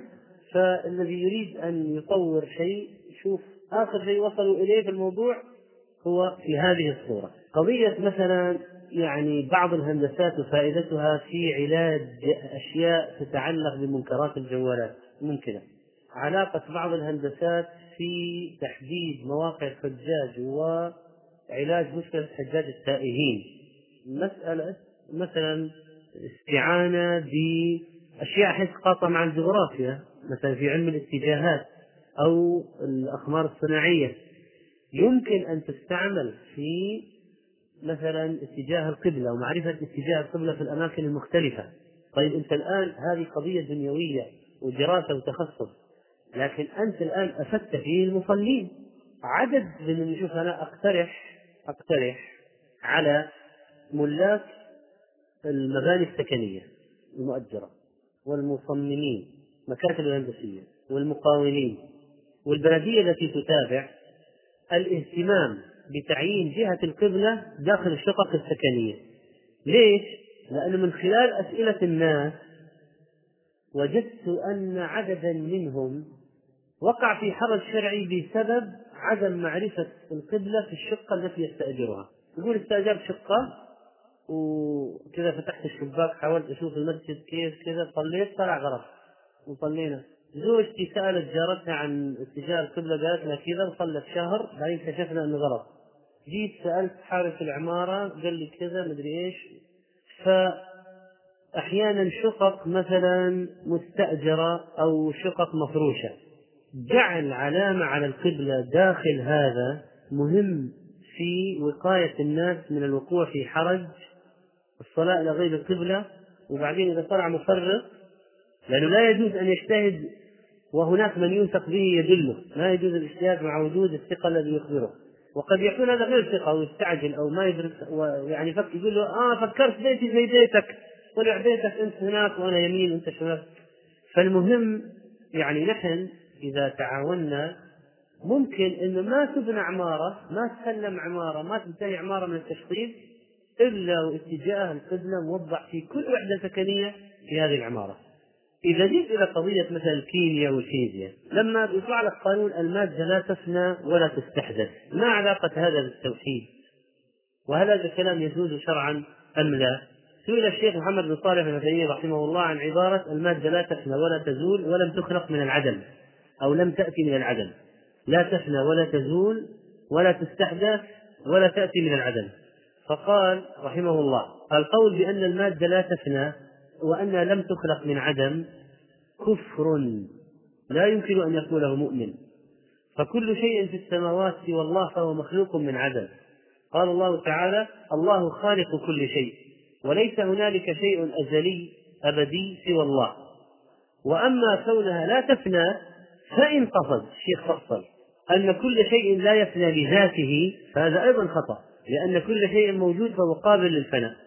وإن أراد به أن من مخلوقات الله ما لا يفنى بإرادة الله فهذا حق فالجنة لا تفنى وما فيها من نعيم لا يفنى وكذلك أهل الجنة لا يفنون أهل النار لا يفنى لكن هذه الكلمة المطلقة يقول الشيخ المادة ليس لها أصل في الوجود وليس لها أصل في البقاء هذه على إطلاقها كلمة إلحادية فالمادة مخلوقة من عدم فكل شيء سوى الله فالأصل فيه العدم والله هو القائل كل من عليها فان والقائل كل شيء هالك إلا وجهه سبحانه وتعالى. طيب هم أحيانا يقصدون أشياء أخرى فنقول وضح القصد. خلاص وضح القصد. أحيانا تمر ببعض مثلا خصائص المواد في الكيمياء أو في غيرها مسائل. مثلا خصائص النار وكذلك المواد الأخرى البرودة الصلابة الليونة. القادر على سلب الخصائص أنه هذه في العادة كذا. لكن أيها الطلاب انتبهوا. لو أراد الله أن يجعل النار لا تحرق فإنها لن تحرق قلنا يا نار كوني بردا وسلاما على إبراهيم. من القادر على سلب الخصائص؟ خصائص المواد؟ الله عز وجل. طبعا في مسألة الكيمياء ذكر شيخ الإسلام وغيره قضية علاقة السحر أو السيمياء التي كانت في ذلك الوقت بتحويل المعادن الخسيسة إلى نفيسة. تحويل المعادن الخسيسة إلى نفيسة. وانتهى فيه إلى أن هذا باطل من جهة السحر وأن السيمياء هذه حرام. طبعا على ذلك الوقت. فالآن اللي يدرس كيمياء ينتبه أن كلام شيخ الإسلام متعلق بتحويل المواد الخسيسة إلى نفيسة بالسحر المستعمل الذي كان يسمى سيمياء أو كيمياء في ذلك الزمان. الآن الكيمياء اختلفت. الآن قضية الإلكترونات والبروتونات والجسيمات والذرات والمدارات وإلى آخره وهذا عدد كذا وهذا عدد كذا وهذه ولو نقلنا هذا من هذا المدار لهذا المدار وحطينا العدد الفلاني يتحول المعدن من الشكل الفلاني أو من المعدن الفلاني إلى المعدن الفلاني. ولذلك يقول لك نظريا نظريا يمكن تحويل المعدن الخفيف إلى معدن نفيس مثلا في المختبرات في التجارب إلى آخره. نظريا. كونهم سووها ولا لا؟ شيء آخر يعني كون والله استطاعوا أن يحولوا سنك إلى ذهب هذا شيء آخر. كون وقع ولا ما وقع؟ أو وقع مثلا في معادن أخرى مثلا غير الذهب والفضة مثلا. لكن الكيميائي المسلم بالعلم يستطيع أن يعرف هو هذا شعوذة ولا هذا من العلم التجريبي الصحيح؟ التفريق. في قضية مثلا علم الفلك أو الفيزياء أو علم المواد يطرح مسألة ال Big Bang وقضية حدوث العالم والانفجار العظيم والافتراضات و إلى آخره. طيب كثير من الكتب التي ذكرت كلاما عن هذا الموضوع مؤلفوها من ملاحدة الغرب لأن الإلحاد في الغرب منتشر وعندهم الآن الآن بعض المبتعثين لما ذهبوا هناك اشتكوا قالوا الآن نحن يدرسون أشياء يعني عندهم في وجود الله أمران. الأول الإنكار مدرستان يعني في الإلحاد في الغرب. الأول الإنكار التام ما في إله ما في خالق ما في. الثاني ممكن يكون فيه بس ما في دليل على أنه موجود. طيب أنت الآن لو واحد من هؤلاء المبتعثين يذهب ويدرس ويرى الأشياء هذه ترى هذه في المواد وفي عقول المدرسين والدكاترة الغربيين أو الشرقيين أنت لما تترسخ قضية أم خلقوا من غير شيء أم هم الخالقون أم خلقوا السماوات والأرض بل لا يوقنون. لما سمع بالمطعم كان مشركا قال كاد قلبي أن يطير. الآن متى يدرسون يعني أشياء في انتهاء العالم إلى السكون. طيب يقولوا الحركات هذه الموجودة في العالم ومعادلات وأشياء. آه ستنتهي في نظرية الفوضى. أن كل شيء في العالم يعني ينتهي إلى الفوضى. نظريات تطرح في الفيزياء وغيرها. طيب إيش المقصود؟ يقولوا يعني أن خراب العالم في النهاية أو نهاية العالم سيكون إذا تحول كل شيء إلى فوضى، ممكن واحد يطرح نظرية لا بالعكس. انه كل شيء متحرك سينتهي إلى سكون، كل شيء متحرك سينتهي إلى سكون فسيفنى أو سينتهي الكون في حالة صارت الحركات كلها صفر السكون التام. الآن نحن نعرف يقينا أن العالم كيف سينتهي؟ العالم لن ينتهي بوباء وطاعون عام والبشر لن يفنوا بحرب هيدروجينية أو ذرية أو نووية. العالم سينتهي بنفخة واحدة تنفخ في الصور. يأمر الله إسرافيل بها فينفخ نفخة طويلة واحدة. نفخة واحدة. فيفنى العالم. كيف يعني؟ يموت كل البشر. طيب إذا موت البشر ما راح يكون بوباء ولا راح يكون بانتهاء حركات إلى سكون ولا راح يكون بنظرية فوضى ولا راح يكون بحرب آه، شاملة عالمية. البشر ستكون نهايتهم على الأرض بنفخة الصور نفخة الصعق الموت التي فيها فزع على قول من أقوال أهل العلم. نفخة فزع وصعق والرجلان نشرا ثوبهما بينهما البائع يوريه المشتري فلا هما يقويانه ولا هما يتبايعانه. جاءت النفخة كل شيء وقف تجمد مع النفخة. رفع الرجل لقمته إلى فيه فلا هو يضعها ولا هو يطعمها. وقف. مع النفخة. الرجل يليق حوضه يصبح حوض الإبل فلا يسقي فيه. وقف. كل شيء وقف. إذا ماتوا. أولهم الذي يصلح حوضه وآخرهم الراعي من مزينة الذي يحشر غنمه ينعق بها تدركه النفر وأن هذا سيكون في وقت شرار الخلق كل الناس كفار لأن الريح قد قبضت أرواح المؤمنين إلى آخره. إذا في نظريات في الفيزياء نظريات في غيرها تقول بنهاية العالم سيكون هكذا. لكن نحن نعرف كيف ستكون نهاية العالم. ونحن نعرف قضية العالم العلوي والعالم السفلي يعني مثلا تشقق السماء وكيف مراحل العملية إنها ستتفطر وتتشقق وتكون ابوابا ثم إنها ستمور مورا وتضطرب اضطرابا وتموج ثم إن ألوانها ستتغير وستكون صفراء حمراء خضراء وردة كالجهان. وقال بعضهم حمراء وقال بعضهم الألوان الأخرى كما ذكر ابن كثير في التفسير. ثم تكون كالمهل وتذوب ذوبانا. نحن نعرف مراحل فناء الجبال. كيف ستدك وتصبح كالرمل كثيبا مهيلا تذروه الرياح وخلاص ما في جبال. نحن نعرف أن البحار ستشتعل نارا. إذا البحار زجرت. ستمر بعملية التفجير والاحتراق. البحار فجرت والبحار فجرت عاد كيف يكون ذلك؟ هذا الله أعلم. ممكن بعض الناس يطلعوا الآن يقول وقد اكتشف العلم الحديث أن هناك انفجارات على وشك تحدث سوف تشعل و... آه ممكن يكون يعني طريقة الحدوث قد يفسرها بعضهم ولكن كيف ستحدث فعليا؟ في شيء زي الهيدروجين والأكسجين في شيء معين كيف سيحدث؟ الله أعلم الله أعلم. لكن يقينا سيحدث. فلو جاء واحد يحكم عقله فقط بدون نصوص يقول لا كيف تشتعل هذه الموية هذه هذه الموية نطفي فيها النار كيف تشتعل النار؟ ما يمكن ولا أقبل ولا تيجي تقول له الدجال النبي عليه الصلاة والسلام أخبر إنه في يوم أول يوم كسنة ثاني يوم كشهر ثالث يوم يقول لك لا يا حبيبي هو اليوم 24 ساعة ما يمكن آه. ليش؟ لأنه لا يقيم وزنا للنصوص فإذا في فرق كبير بين الدارس الذي يقيم وزن النصوص والدارس الذي لا يقيم وزن النصوص قضية مثلا الأمثلة الموجودة في بعض المواد يعني الرياضيات. لما تدرس المعادلات الأسية طيب ممكن يؤتى على أمثلة لها بالودائع الربوية فيقولون في السؤال رجل أودع مبلغ كذا في بنك يعطيه فوائد مركبة كذا بعد سبع سنوات كم؟ سيصبح المبلغ. طبعا هذه لها معادلة معينة ستحل ويعرف المبلغ. لكن ليش ضرب المثل بهذا يا سبحان الله العظيم. يعني هو يعني ما إلا جاب الفائدة المركبة يعني هل هو نوع من تقرير الربا في النفوس؟ أنا ممكن أضرب لك أمثلة كثيرة جدا على هذه القضية. مثلا التسارع معادلة أسية ممكن. فأشياء كثيرة تحدث. يعني ممكن يضرب بها المثال.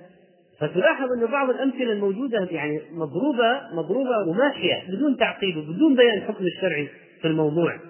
ثم الاستثمار. يعني نحن الآن ما هو فقط مسألة اكتشاف المنكرات الموجودة في مناهج تدريسية جامعية كورسات كذا إيش لا.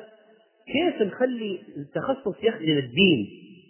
لما مثلا أنتج بعض الشباب في الرياضيات برامج والكمبيوتر برامج لعلم المواريث.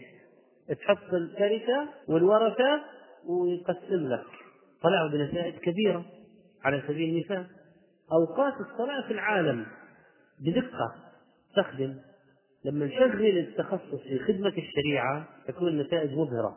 طبعا إذا جئنا إلى عالم الاقتصاد والمال هذه شغلات كبيرة.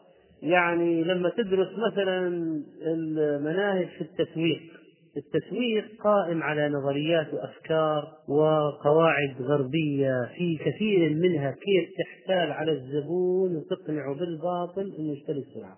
يعني هو تجد أحيانا أنت تقرأ إن الكلام قائم على التدليس يعني في النهاية كيف تخدع الزبون وتقنعه إنه هذا هو الاختيار الأفضل مع إنه هو كذب وفي استعمال افعال التفضيل هذه في التسويق أكبر أحسن أسرع كله ومعروف إنه في أشياء أخرى في السوق أحسن وأفضل كيف يكون علم التسويق علما اسلاميا؟ هل تدرس الضوابط الشرعية في علم التسويق حتى إذا قرأها هؤلاء الشباب فتيات يكون عندهم علم بالضوابط الشرعية في الموضوع؟ وفي قضية البيع والشراء الآن في قضية البيع والشراء هل ينظر إلى مسألة بيع المعدوم وبيع المجهول وبيع ما لا يملك وبيع الشيء قبل قبضه وبيع؟ هل هذه الأشياء على الأقل مذكورة في آه، هذه الكتب التي تدرس عن آه، التسويق؟ أم أن يعني المسألة أحيانا عرض المنتج بطريقة مغرية للعملاء؟ وأحيانا يعني ما عنده مشكلة يكسب بالاحتكار. طيب الاحتكار إيش حكم الاحتكار شرعا؟ هل يدرس هذا في التسويق؟ طيب هناك عادات ضارة في الاستهلاك تحويل المجتمع إلى استهلاكي. ما عنده مشكلة هو مسوق تبيع أكثر شيء. هو القضية إغراق السوق وإخراج المنافسين. يعني في أشياء ما هي شريفة أصلا في العملية. ووسائل الدعاية المضللة كلها تدرس علوم. طيب ما أثر هذا على نفوس الناس وعلى أموال الناس وإغراق الناس بالاقتراض استعمال بطاقات الفيزا للشراء بالربا وقروض وغير المال الذي عنده. والمسابقات الترويجية وأنواع المسابقات الترويجية. طيب بعض المسابقات الترويجية قمار. هل يبين هذا؟ مثلا هل يفهم بشكل صحيح؟ أهم شيء في الدعايات الآن العامل الأول في التسويق صورة المرأة. أكبر منكر يعني شوف الآن قضية التسويق بالمرأة. قضية التسويق بالمرأة وحتى لو بطاريات ولو كفرات سيارة هل يمكن أن نستغل علم الدعاية والإعلان في الدعوة إلى الله؟ يعني ما دامت قضية ترويج وعلى نشر على أكبر قدر ممكن ممكن نستثمرها في الدعوة إلى الله؟ ممكن ممكن يقول لك ولاء المستهلك أن تحفظ مما يدرس قضية ولاء المستهلك لكن يعني آه، الولاء لله ورسوله ومسألة بعد ذلك إن الله يرزق من يشاء بغير حساب ويرزق من يشاء كيف شاء. وإن دعوا الناس هل تدرس قاعدة دعوا الناس يرزق الله بعضهم من بعض؟ ولا خذ كل شيء لك ولا وحاول تأخذ كل حصص السوق وما تخلي الآخرين ولا شيء. إيش النظرية؟ حتى مسألة التجزئة يعني لما لما الشركة تصنع تبيع إلى آخر زبون مثل ما في بعض شركات الكمبيوترات معناها ما في مجال للجملة والتجزئة وأن يكون في وثائق مع أنه سياسة الشريعة لا يبع حاضر لباد دعوا الناس يرزقوا الله بعضهم من بعض. تكثير الوسطاء في العملية يؤدي إلى انتفاع أكبر قدر من الناس. يعني في فروق جذرية بين الشريعة والنظريات التسويقية نظريات البيع النظريات التي تدرس في كليات التجارة. مثلا أما إذا جئت إلى المحاسبة والمالية ومادة بانكينج المصارف فإن قضية الربا فيها طويلة عريضة ويهمنا جدا توضيح الحكم الشرعي. اثنين إيجاد البديل. ثلاثة تسويقه وتعميمه. تقديم النظام المالي الإسلامي بديلا عن النظام الغربي أو الشرقي وتوضيح المال الإسلامي ما هي معالمه. وإذا مثلا ما في ربا ولا ميسر ولا جهالة وغرر. طيب إيش هذه؟ توضيح المعالم الأساسية الأصل في الأشياء الإباحة الأصل في المعاملات الإباحة ولكن إيش المحظورات؟ الاحتكار واحتكار في إيش؟ عندما يكون الشخص مثلا داخل في عالم الإدارة عنده قواعد شرعية منطلق من الدين ففي مسائل كثيرة ستختلف وهو يدرس هذه العلوم التي تسمى علوم إنسانية والتخصصات الموجودة الآن تخصصات كثيرة جدا بعضها كما قلنا أصلا محرم وبعضها طرأ عليه محرمات وأصله مباح فكيف نواجه كل واحدة يعني مثلا الآن لو قيل يا أخي نواف تدخل كلية مثلا أو معهد الموسيقى إيش حكم الدراسة فيه؟ ما يمكن الدراسة بدون محرمات لكن لما تدخل كلية القانون أنت ممكن تدرس القانون للحذر من مخالفات القوانين للشريعة والتحذير وممكن تدخل تدرسه وتطبقه وهو يخالف شرع الله. فأحيانا يكون التخصص نفسه حرام كل الدخول فيه أصلا لا يجوز. وأحيانا يكون بحسب قصد الداخل قصده يحذر ويحذر مثل دراسة كليات القانون ولا قصده يطبق القانون هذا الوضعي. لما ندخل مثلا كليات الفنون الجميلة لما يقول تشكيل ذوات الأرواح طيب نحن نعرف الأحاديث من أظلم المذاهب يخلق كخلقي لعن الله المصورين كل مصور في النار طيب إيش الحكم في قضية المجسمات هذه؟ وين الأشياء اللي فيها مثلا في الصور اللي بالآلات اللي فيها حاجة أو ضرورة مثلا هل تدخل أو لا تدخل؟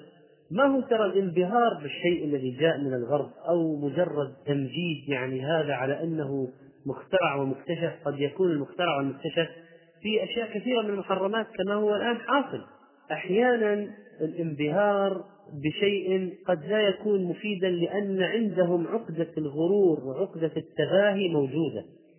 يعني عقدة قوم عاد أتتركون فيما هنا آمنين في جنات وعيون وزروع ونخل طلعها هضيم وتنحتون من الجبال بيوتا فارهين فاتقوا الله وأطيعون. كانوا ينحتون من الجبال بيوتا ويتخذون مصانع ليش؟ لأنهم يريدون الخلود. فنحن لما نعمر نعمر لقصد. لا هو تباهي ولا غرور ولا نقصد الخلود في الدنيا لأننا نعلم أننا عنها راحلون. طيب لما يجيك واحد يقول مثلا العلاج هذه مسألة يمكن طبية لها علاقة الآن بقضية الفنون ما الفنون العلاج بالموسيقى وأثبتنا وأنه في كذا وأنه في أمراض وأنه الأعصاب وأنه كذا وأنه هدأ المريض نفسيا وصار كذا بيه. أنا أقول لو فرضنا أنه كان صحيحا فإنه إذا داوى مرضا فإنه ينشئ في النفس وفي القلب أضعافه من الأمراض والمشكلة في الأطباء مثلا الماديين الدنيويين أنهم يهتمون بعلاج الجسد بس إذا مرض القلب ومات القلب يعني مرض النفس ومرض القلب والروح هذا ما عندهم فيه اهتمام. ولذلك طريقتنا تختلف عن طريقتهم في أشياء. وأيضا فإن من العلوم أيضا التي فيها إشكالات كبيرة قضية ما يسمى بالميتافيزيقيا وما وراء الطبيعة. أحيانا نقول علوم إلهية. وقضية الفلسفة والمنطق مثلا. قال ابن نجيم رحمه الله قد يكون تعلم العلم حراما كتعلم علم الفلسفة والشعبذة والتنجيم والرمل والسحر. وقال زكريا الأنصاري في أسم المطالب وأما علم الفلسفة والشعبذة والتنجيم والضرب بالرمل استكشاف المستقبل والسحر فحرام. وقال البهوتي في كشاف القناع فالمحرمة كعلم الفلسفة والتنجيم والضرب بالرمل والشعير وبالحصى وذكر أنواعا أو أمثلة من هذه العلوم. طبعا أحيانا كلمة فلسفة حتى ننتبه قد يراد بها العلوم اليونان المحرمة أو المذمومة التي ذكرها العلماء. وقد يكون فيها لا حين مثلا يقول لك والله هذا عنده دكتوراه فيلوسوفي أوف كذا. ما هو أحيانا تكون المقصود بالفلسفة هنا غير الفلسفة التي حرمها العلماء التي يعني فيها لا يحتاجها الذكي ولا ينتفع بها الجليد ويقول شيخ الإسلام تيمية رحمه الله في مسألة إقامة الدين في العلوم والكليات والمعاهد ما زال علماء المسلمين وأئمة الدين يعني في مسألة علم الكلام والفلسفة يذمونه ويذمون أهله وينهون عنه وعن أهله حتى رأيت المتأخرين فتيا فيها خطوط جماعة من أعيان زمانهم فيها كلام عظيم في تحريمه وعقوبة أهله حتى إن من الحكايات المشهورة التي بلغتنا. أن الشيخ أبا عمرو بن الصلاح أمر بانتزاع مدرسة معروفة من أبي الحسن الآمدي يعني لأنه غارق في الفلسفة والكلام قال أخذها منه أفضل من أخذ عكا يعني عكا التي كانت في الصليبيين. مع أن الآمدي طبعا في وقته كان أكثر تبحرا في العلوم الكلامية والفلسفية يعني من غيره ممن جاء بعده ومع ذلك ما عذره واعتبر أن أخذها منه هذا واجب شرعي. وإذا ذهبنا إلى علم النفس والاجتماع فهذا في أشياء كثيرة جدا ولا أظن أن هنالك مجال لعرضها لكن نبدأ فقط عن بعض الأمور المتعلقة أو تتقاطع أحيانا بين الجيولوجيا وعلم الاجتماع في مسألة نظرية النشوء والارتقاء وأن الأنواع كلها قد تطورت من أصل واحد ومن خلية حية. نشأت في يوم ما قبل ملايين السنين في ماء البحر ودفعتها الظروف المحيطة والطفرات الوراثية للتكيف والتطور وأن الإنسان تطور من أقرب الكائنات شبها به وهي القرود العليا. لما تجي يعني الله سبحانه وتعالى هو بنص الكتاب قال لنا أنه في الأرض بث فيها من كل دابة. يعني بث فيها الدجاجة والحمار والثعلب والقرد. بث فيها من كل دابة. خلاص. ما في أشياء تطورت. الله عز وجل خلقها هكذا. فإنه ما كان في قرود بعدين صار في قرود. وما كان في ناس بعدين صار في ناس. معناها ما في خلقنا الإنسان في أحسن تقويم. يعني ان الله لما خلق آدم خلقه ستون ذراعا في السماء. آدم طوالا رجلا طوالا. من الأدمة والسمرة. حتى جاء وصف شعر آدم لون آدم طول آدم في الأحاديث. هذا كله خلقه من إيش؟ سبحانه وتعالى. من العدم. من صلصال من تراب طين. صلصال من حمأ مسنون تراب طين طين لازب صلصال من حمأ مسنون يتشكل كصورة. ثم نفخ فيه الروح فعطس صارت فيه الروح فعطس قام سلم على الملائكة. هذا الإنسان مخلوق من لحظة ما وجد الإنسان وهو إنسان على هذه الصورة. ما كان قبل ذلك بهيمة ولا كان قردا. طيب تدرس أشياء في بعض الكتب والمناهج عن ما يسمى بالإنسان البدائي وإنسان الكهوف وأنه كان يسكن في أعلى الجبال اتخذ من الكهوف مسكنا له وكان تفكيره كحيوان همجي لا يكترث لما حوله ويبحث عن الطعام والشراب ويصطاد الفرائس ويأكلها كما تأكلها الحيوانات. وأنه الإنسان البدائي ما كان يعرف يتكلم وكان يتعامل مع من حوله عن طريق الإشارة. وأنه يدل على هذا على كلامهم رسومات على جدران كهوف مغارات. وأن بعدين يعني وأنه كان منظره بشع. وحتى لما يصوروه في الكتب الإنسان البدائي ممطوط مثل القرد. له قرد وكذا وشعره يعني شعر في كل مكان في وجهه وفي جسده مثل القرد. ثم تطور. يا أخي آدم كان جميل الخلق والشكل منذ أن خلقه الله. جميلا طويلا. قال قتادة ما بعث الله نبيا إلا حسن الوجه. أهل الجنة يدخلون الجنة على صورة من؟ أبيهم آدم. فكيف تقول أصلا الإنسان الأول كان قردا ويشبه القرد ومتطور عن القرد وكان قبيحا ومخيف المنظر وكله شعر وحالته حالة؟ بعدين النبي عليه الصلاة والسلام قال عشرة من الفطرة قص الشارب وإعفاء اللحية وإلى آخره. هذه سنن الفطرة. ما كانت في فطرة آدم؟ ما الله خلق آدم على الفطرة؟ فطرة الله التي فطر الناس عليها فإذا لما يقولون هذا الإنسان البدائي كان جاهلا ما عنده لغة هل هذا صحيح؟ باطل قطعا. ليش؟ لأن الله قال وعلم آدم الأسماء كلها ثم عرضهم على الملائكة. بعدين قال يا آدم أنبئهم بأسمائهم. فلما أنبأهم بأسمائهم آدم عنده علوم ما عند الملائكة ليست عند الملائكة. علمه اسم كل شيء بما أن الله خلق في الأرض والسماوات. كواكب وشجر وحجر ونهر وبحر وخلق. حتى القدر والدلو والفأس. علم آدم الأسماء كلها. أسماء كل الأشياء. هذا سقف وهذا جدار وهذا شجرة وهذا شجرة كذا وهذا كذا. أين موطن آدم الأول؟ الله عز وجل أدخله الجنة مع حواء. جعله في الجنة. آدم يعني كائن مكرم. جسد روح جميل الخلقة. كان معلما منذ أن وجد. علمه الله. علمه الله كيف يرد السلام. راح سلم على الملائكة. ولما صار في العطاة والحمد لله. الأدلة واضحة أنه كان يعني وآدم له لغة ويعرف الأحرف ويعرف أسماء الأشياء. آدم علم الملائكة بأسماء الأشياء. والحين يقول لك لا هو كانوا ما في لغة وما في حروف وكان بالإشارة والفينيقيون أول من اخترع الأحرف و...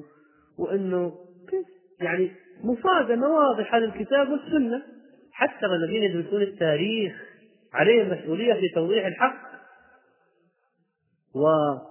ويعني بعض النظريات هذه كما تقول مثلا الجيولوجيا فيها إنه الأرض ثلاث طبقات علمونا النواة ومدري إيش وكذا والقشره طيب الله يقول الله الذي خلق سبع سماوات ومن الأرض مثلهن. إيش يعني مثلهن؟ يعني سبعة. طوقه من سبع أراضين. يعني هذه الأرض التي نعيش عليها سبع أراضي. في صحيح البخاري خسف به إلى سبع أراضين. قال ابن حجر وفيه أن الأراضين السبع متراكمة ولم يفتق بعضها من بعض. يعني ما في فاصل بين الأرض والثانية. لا هي بعضها فوق بعض. قال لأنها لو فتقت لاكتفي في حق هذا الغاصب بتطويق التي غصبها لانفصالها عما تحتها. وفيه أن الأرضين السبع طباق كالسماوات وهو ظاهر قوله تعالى ومن الأرض مثلهن مثلهن. وجعل السماوات طباق ومن الأرض مثلهن. يعني في العدد وطبقات أيضا. طبقات بعضها فوق بعض. فهل الآن يا إخوان نحن سننتظر الجيولوجيين أن يقولوا هي ثلاث أراضي ولا أكثر ولا أقل؟ أول شيء قالوا القشرة الطبقة الخارجية والداخلية النواة وبينهما طبقة متوسطة وهي الوشاح. كم؟ ثلاثة. ثم قالوا ها لا بعد مدة. قالوا نواة الأرض ليست كتلة واحدة هي قسمان قسم صلب فيه مركز يحيط به قسم سائل. فلازم نخليها اثنتين أي ثم قالوا لا القشرة في طبق غير الوشاح في كثافات يدل على أنه هي خمسة. وبعدين وكالات الجيولوجيا الأمريكية موقعها USGS w dot gov أشهر موقع جيولوجي أضافوا طبقتين. يعني أن الطبقة المتوسطة ثلاث وليست واحدة. ليش؟ اختبارات كثافة ودرجات حرارة. بغض النظر هي الآن وصلت سبعة ولا ما وصلت سبعة؟ إيمان المسلم بأنها سبعة ما يتوقف على اكتشافاته. بس. نحن نؤمن أنها سبعة ولا يتوقف إيماننا على اكتشافاتهم ومصيبة إذا سنربط إيماننا نقول طيب خلينا نشوف الكلام في القرآن صح ولا لا. خلينا نشوف إيش عندهم. هذا ما هو موقف مسلم أبدا. أبدا ما هو موقف مسلم. على أي حال في الأرض والسماوات وفي علم الأحياء وعلم الفلك والعلوم الأخرى آيات لأولي الألباب آيات لقوم يتفكرون. موضع التأمل والتدبر فيها لدارسين التخصصات هذه التخصصات والشاهد أيها الإخوة من كل ما تقدم أننا ينبغي علينا وفاء لديننا أن ننطلق من القرآن والسنة وأن ننصر هذا الدين بالتخصصات التي ندرسها. وأن يكون لنا آه، مع هذه التخصصات وقفات فيها استثمار التخصص في نصرة الدين بيان ما يجوز مما لا يجوز والقيام بواجب الدعوة وواجب النصيحة. وترى الحمد لله الدين لا يخالف العقل الصحيح لا يخالف الدين. وفوق كل ذي علم عليم والواحد إذا ما في شيء خفي عليه يرد إلى الله الله أعلم. وفي كل حقل في خبراء. إذا كانت مسألة طبية ترد إلى خبراء من الأطباء قضية مالية إلى الخبراء الماليين قضية آه، نباتية إلى الخبراء النباتيين وهكذا. كل حقل فيه خبراء. والواحد لا يكابر. وليس طالب العلم الشرعي بالضرورة أن يفهم في الطب أكثر من الطبيب بل المتوقع أن الطبيب يفهم في الطب أكثر من عالم الشريعة. وكذلك في الهندسة في الاقتصاد في الفلك إلى آخره. فنحن نريد تعاونا بين التخصصات لنصرة الدين وليس عداوة. لأن بعض الناس يعني من المكر يثيرون عداوات بين يعني المتخصصين الشرعيين والمتخصصين الآخرين في عقول أخرى وهذه من أخطر الأشياء. فيجب سد الطرق وتفويت الفرصة على هؤلاء الخبثاء الذين يريدون إحداث شقاق أو تضارب ونفرة بين طلبة العلم الشرعي والذين يدرسون التخصصات الأخرى ومما يزيل هذا أن يدرس طلاب التخصصات الأخرى ما أمكنهم من علوم الشريعة. هذا من أهم الوسائل في مواجهة هذه المشكلة. أن الإخوان في الطب والهندسة والأشياء الإدارية والمالية والنفسية والاجتماعية والرياضية والفيزيائية إلى آخره. والعلوم يدرس ما أمكن من علوم الشريعة. طبعا فيها أجر وفضل وتصويب وكذلك فيها تعبد الله عز وجل بالعلم. فنسأل الله عز وجل أن يرينا الحق حقا ويرزقنا اتباعه. وأن يرينا الباطل باطلا ويرزقنا اجتنابه وأن يجعلنا ممن يؤمن بالغيب وأن يجعلنا من الذين يقضون بالحق وبه يعدلون. وصلى الله وسلم على نبينا محمد.